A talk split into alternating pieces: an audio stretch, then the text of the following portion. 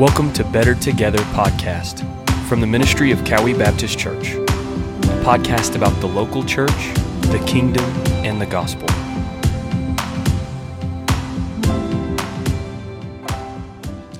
All right, so what is up, everybody? Thank you again for joining us for the Better Together podcast. My name is Tyler Pendergrass. I'm, I'm the host of this podcast.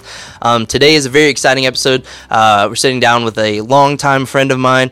Um, we went to school together, um, spent a lot of time together. Um, sitting down today with Isaac Jay. Isaac, what's up, man? How's it going? Good. How are we doing? Good. So, how's your week been?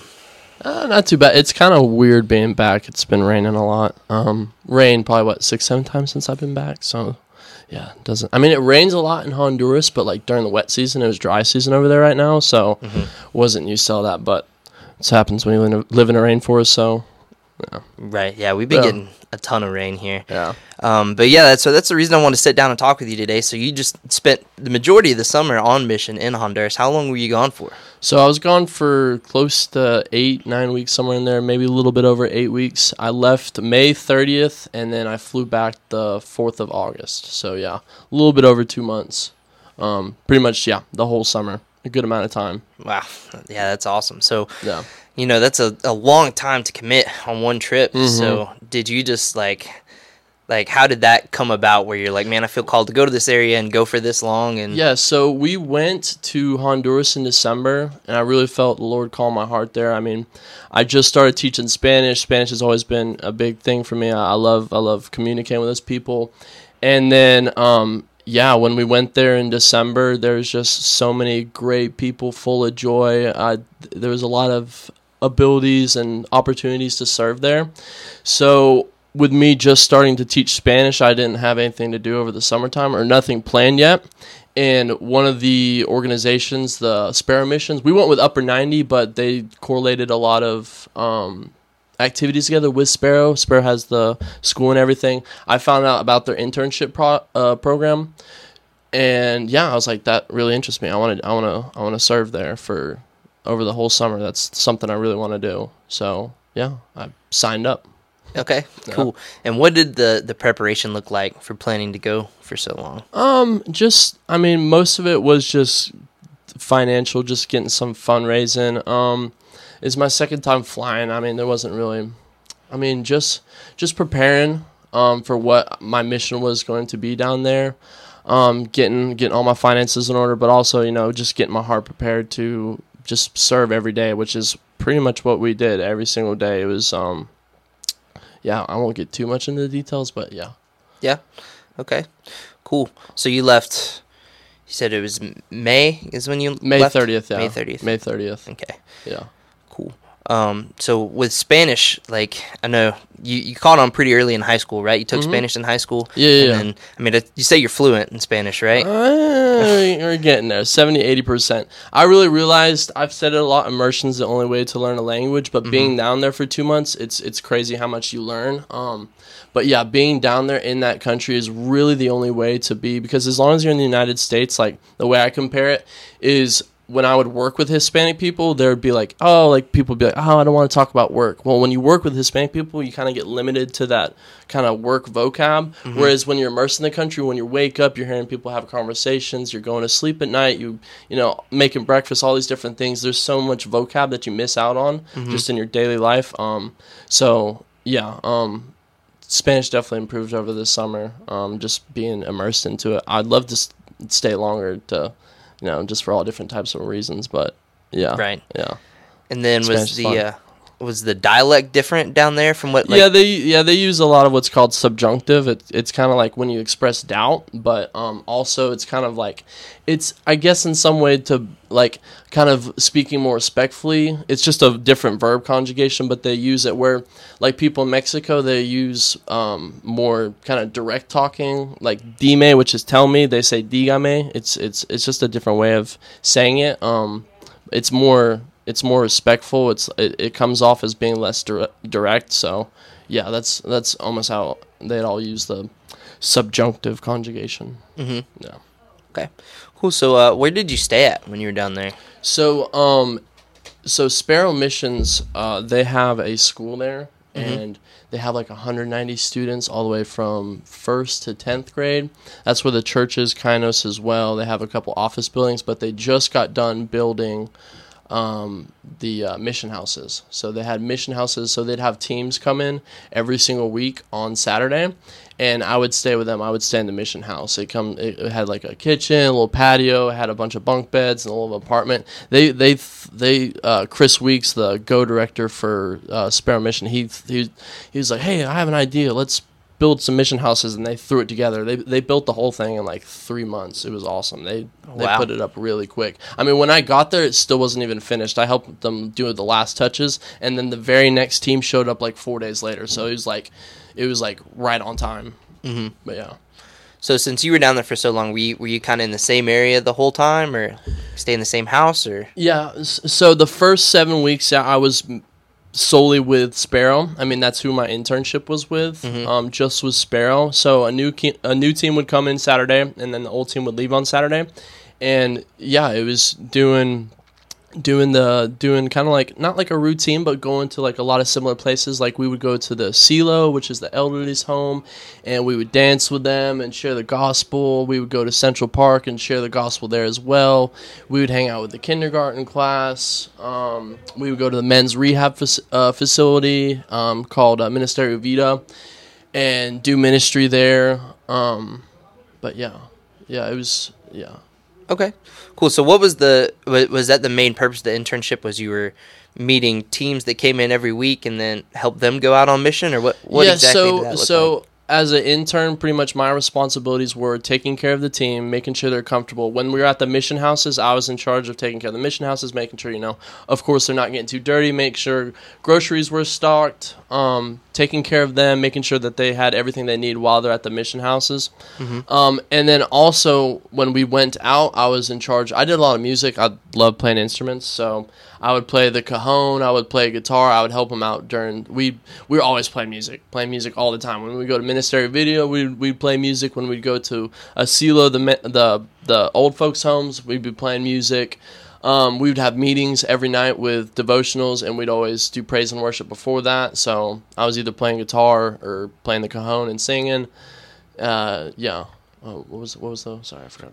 I get you're so good. sidetracked. No, you're good. Yeah, just like the the main thing that you did while you were there every week. Like, Yeah, wa- yeah, was yeah. it essentially like you're you're doing the same thing seven weeks in a row, or like each pretty experience much different? yeah, yeah pretty, not i mean we, we of course we have to be flexible because sometimes things don't work for example we would always go to the central park and the central park they got like it's in the middle of the city they got like the fountain and they have the san pedro sign and people take a lot of pictures with it but there's also a lot of people that are homeless around there and there's a lot of people just kind of sitting around waiting around for just you know waiting for pretty much handouts. But what we would do is we'd come there and we'd preach the gospel. We'd play music and stuff, and we would bring food with us as well. But we wouldn't hand out the food or the water until um, until we were done. You know, somebody giving their testimony or just done with the service and whatnot. So some people would be there just for the food, but if they wanted to get food, if they wanted water, they at least have to like listen to the gospel. And then there's other people there too that were hanging out and stuff, and would listen to what we'd have to say and.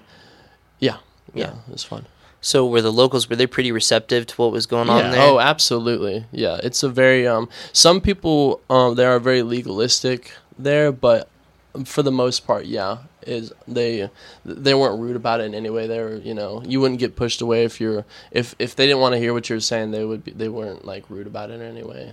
People were very respect receptive, which was nice. You know, it you know didn't have to deal with too many like you know those those types of situations. So right. you know. So what's the uh, what's the the faith background that most of them have there? Is there like a a faith that most people would have there, or are they Faith meaning like what, what I mean. like are they more like like would they associate with Christianity? Would they, they associate with more something else? Christianity, or- but it was when I say legalistic, is more like it, it's either you. So a lot of they love soccer down there, obviously, Mm-hmm. but a lot of the people just because you see how some ways sports gets with things, you know, you know what I mean. Like Mm-hmm. it gets you. People say it's for God and stuff, but it gets so some. A lot of the legalistic people will be like, it's either you know the church or it's soccer, and if you choose soccer, you know that's it. Like that's you know Okay. There's no. There's no. You know, you're you're choosing the wrong path, pretty much. Um, that's how not that's not how everybody is, Mhm. but um, that's how a couple people would be. Some Okay. people, so yeah. Okay. Um, and then the area the area that you were focused in again. How, how do you pronounce that again? S- San Pedro, San- S- San Pedro. So like for white people, San Pedro Sula. Okay. Yeah, I'm definitely gonna say it like San. Pedro Sula. Yeah. Okay. So that area, what is it more like the the economics of the area? Is it more like is it more, you know, underdeveloped region or is it more like a city? What would, it's very urban, so it has like one, it has a population of 1.3 million people. oh, wow. So it's a it's a very big city. A lot of people think like, oh, you're going to Honduras, you're going out and you know in the middle of nowhere. Mm-hmm. Um, no, San Pedro is a huge city. Lots of traffic, a lot of things going on. Tall buildings. Um, they have a lot lot of different businesses. They there's a lot of American business too. They have KFC, Popeyes. it's it's it's yeah. It's it's it's a big city for sure. Yeah. Did you any KFC and I had? Popeyes. Yeah? I love Popeyes. We don't have any Popeyes close to here, so I was like, anytime we had a chance, I was like, let's go to Popeyes. I yeah. want a chicken sandwich. Was it good? yeah, it was good. It was very good. Yeah. Yeah, everything's in. Uh, the, the normally the sides will be a little bit different. Like it'll come with like rice and beans or something like that as your side. But then they have um, um, like mashed potatoes and normal stuff. Yeah. They had. I remember their man, their menu was in uh, Spanish, obviously, and Yeah. it was like I was reading the sides. It said papa puree, which was like pureed potatoes, and I was like, Yeah. pureed potatoes. What? That sounds terrible. Like, what is that? And it was just mashed potatoes. It's potatoes. mashed potatoes. yeah. I was like, oh, duh. That's funny. But yeah. So yeah, I guess talking about food too. Like, what was it? A culture shock going down there with the food that they prepared, or Uh, I had I was like I said we'd been in December, so I was I was pretty prepared for it. Um, it was not really a culture shock. I was I I love Hispanic food just in general. Like Right. so, I was open for, and I'm always open to try new things. So it mm-hmm. wasn't too crazy for me. I enjoyed it if anything. Like I I love the food. Like baleadas, baleadas are kind of like it's like a big soft taco with like you put like beans and eggs and chicken and then a bunch of different stuff on it, and that's kind of like a typical Honduran dish. That's that- they have baleada express. I mean, there's little chain restaurants just specifically made for baleadas. So yeah, that's that's there's a lot of those down there. right? Yeah. Cool. So, so the majority of your time you're spent with Sparrow doing the internship there. Mm-hmm. Um, were you the only intern that they had, or did they have a couple? Or So there were there was four in total interns. Um, me and Faith were there for the beginning. Uh, she she got there a day before me. Um, but yeah, me and Faith were there pretty much the entire time, and then a couple of them showed it like showed up a couple weeks later. Mm-hmm.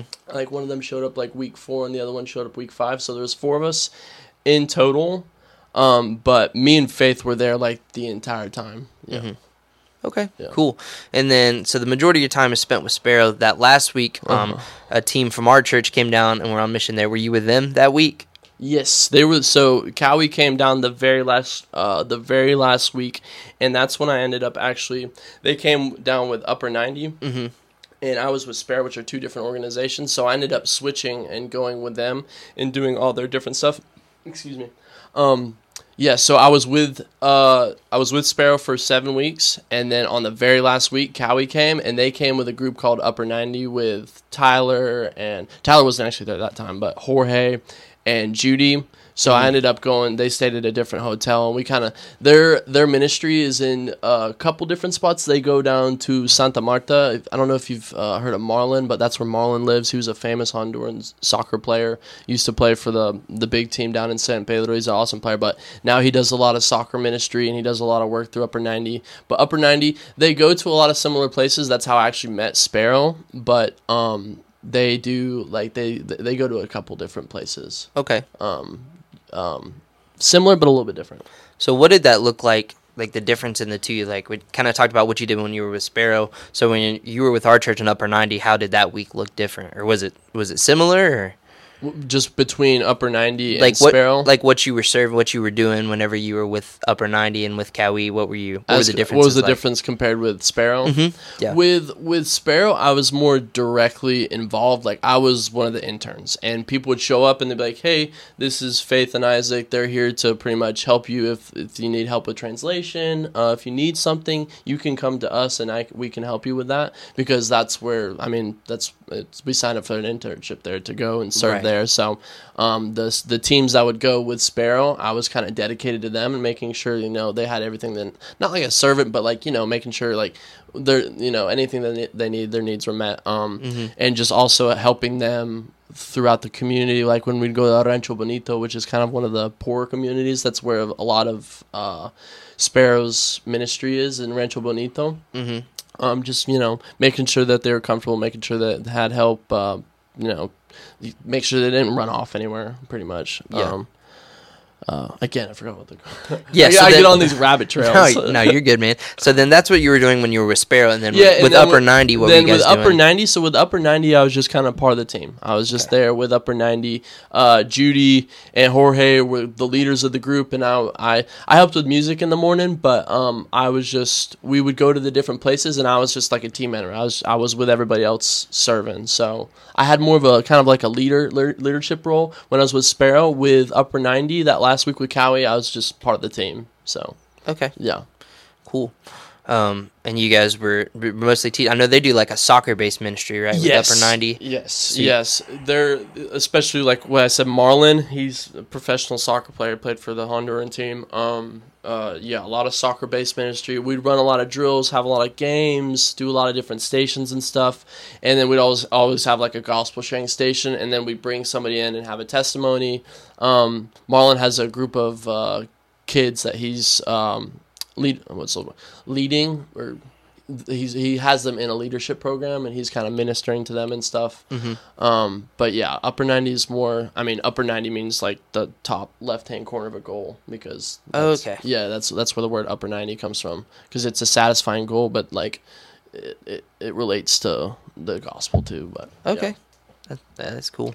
yeah. So um, the the areas that you were in, like safety wise, I know a lot of people whenever they hear about people going on mission to other countries, especially a country that that you would feel like is much different than ours. Um, what was the safety like? Did you feel secure while you were there? Or? Well, I'll start off with Rancho Bonito because that's where I was most of the time with with Sparrow. Um, Rancho, I felt completely safe in. Rancho, Rancho was known to be more dangerous. Um, but ever since they've started doing gospel there and started started doing ministry, um, since Sparrow's been in there, they've changed a lot of a lot of the the core leaders from Sparrow are from Rancho Bonito, so they're big influences in their communities there, and they yeah walking through Rancho Bonito now in this day I felt completely safe. I, I mean there was we have teams in there every single week, three, four, five times a week, so it wasn't you know strange for anybody being like oh they call you gringos there, so like oh like some gringos now. It was it was completely normal. Um, it used to be there used to be two gangs, and ever since Sparrow came, one of the gangs has just just disappeared. So there's just one gang there that kind of runs all of it, but they don't really. There's no most of the, most of the violence was gang on gang, so they don't really mess with anybody else there. They kind of control the whole, the whole area. So while he was in Rancho, I I really you know didn't feel not too scared, and I would let people know that too. All the kids were running around the streets, and you know, it um yeah, I felt safe there, Rancho. Um, in Santa Marta, I, I can't speak too much for Santa Marta. Um, I, I felt safe there. I can't speak for everybody there. Marlon did tell us that there was a lot of crime there in the past couple weeks there, just um, amongst several different things.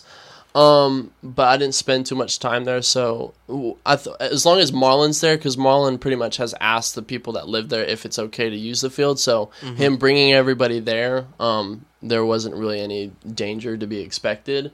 So, um, yeah, I mean, for, for the most part, I felt I, I felt pr- pretty safe. I didn't really feel any danger. Okay, Yeah. that's good. Um, let's you know, so you're there for so long. What are some memorable stories that you have during your time there? Just some big moments that stand out. Oh man, I wish Irvin, um, Irvin, um, he was on the video last last Sunday. If y'all watched the video last night, he's just such a, an amazing guy. I mean, if I, I heard his test, he, he always gives his testimony while he's down there. He um he he uh well his testimony is just amazing. He he used to come. So Rancho Bonito started when in in 1998 there was Hurricane Mitchell, mm-hmm. and it it killed over 17,000 people in Honduras. And a lot of people from the mountains came to San Pedro Sula, the big city, for refuge just because, you know, all the all the damage and stuff. So that's how kind of Rancho community, Rancho Bonito community started. Mm-hmm. And so Irvin came with them out of the mountains and he learned, you know, to he, he was learning to not a lot of good things, learning how to steal cables and go beg in the streets from his buddies. And then one day, uh, I mean, I'm cutting this really short. His his his his his testimony is way better than I'm giving it credit for. But pretty much one day, a, a group of missionaries came up, and one of them just opened up their arms, and he opened up his arms too and gave him a hug, and through that hug, he accepted Christ. And from that, uh, he's just he's he that, that man has so much energy and so much love for for God and Christ. It's it's amazing to see. It's absolutely magnificent. When we would go to the old folks' home, he would con- he had his little tambourine and he'd be running around he'd be dancing he'd be doing a bunch of great he, he just brings his energy with him you know he has this joy in him and when he wasn't there it just felt like a you know like an element was missing so yeah irvin was you know super memorable guy. Um what else? Do you want me to, another story? Yeah, yeah. um also uh, William William he's uh he's the first missionary with Sparrow. Um so his story is I'm I'm I'm gonna cut it short too. I'm not gonna give the whole thing just because you know. Um so he he he and his family ran into a lot of trouble at Rancho Bonito so they had to flee pretty much outside of the community and he had to go work for his uncle and he was cutting grass with a machete for like 80 100 lemps a day which is i mean maybe three dollars three or four dollars a day.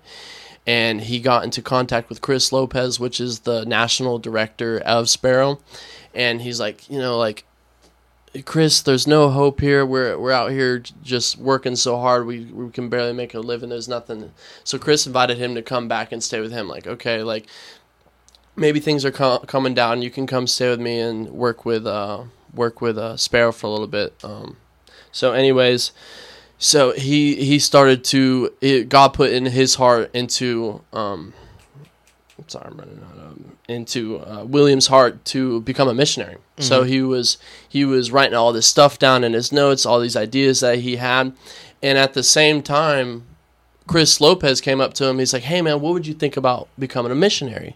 He's like, "Chris, look, I already I already have all these notes. I've been I've been I've been praying about this. I've been thinking about this. This is exactly what I've been wanting to do." So uh, no, this is all. This is awesome. So yeah, so that's what he's he he goes down to Copán. Oh, it's it's a it's a city farther south of San Pedro, and he's working on ministry there. So that that, that was just you know awesome how God was already working beforehand. You know before they even realized. So Absolutely. yeah. Yeah, that's awesome. Um, so do you plan to go back? Yes, I want to. I definitely want to go back. I, being there two months, I made so many connections with so many great people. Um, it was it was hard leaving at first, you know. Being there for you know a week, you get a taste. Being there two months, you I mean you really dive in. You you really connect with some people, especially you know doing kind of similar things each weekend. Doing um, just just relating with people and connecting with people in awesome different ways. I'm you know I'm I'm definitely going back. Yeah. Yeah. To answer your question. Okay. For sure. Uh, I think That's we're going in December, I believe. So I would like to go again. I don't know if I'll be able to do another two months there. Mm-hmm. Just you know, it's it's it's hard to make that large investment of time. Um, Right. You know, but if I get the opportunity, then I, opportunity to to do it again, I definitely will. Okay. Yeah. Awesome. Yeah, that's cool that you were able to go this time. You know, it worked out with your job. You know, having the summers off, being Mhm. able to go do that. Yeah. You know, it was cool that you were able to do that. Um, I guess one more thing too. So if somebody maybe is a little anxious about going, maybe feeling called to that area of the world, um, what advice would you give them? if they're feeling anxious, don't feel anxious. Just go. And the the ministry that we do, especially with Sparrow, is is is super safe and.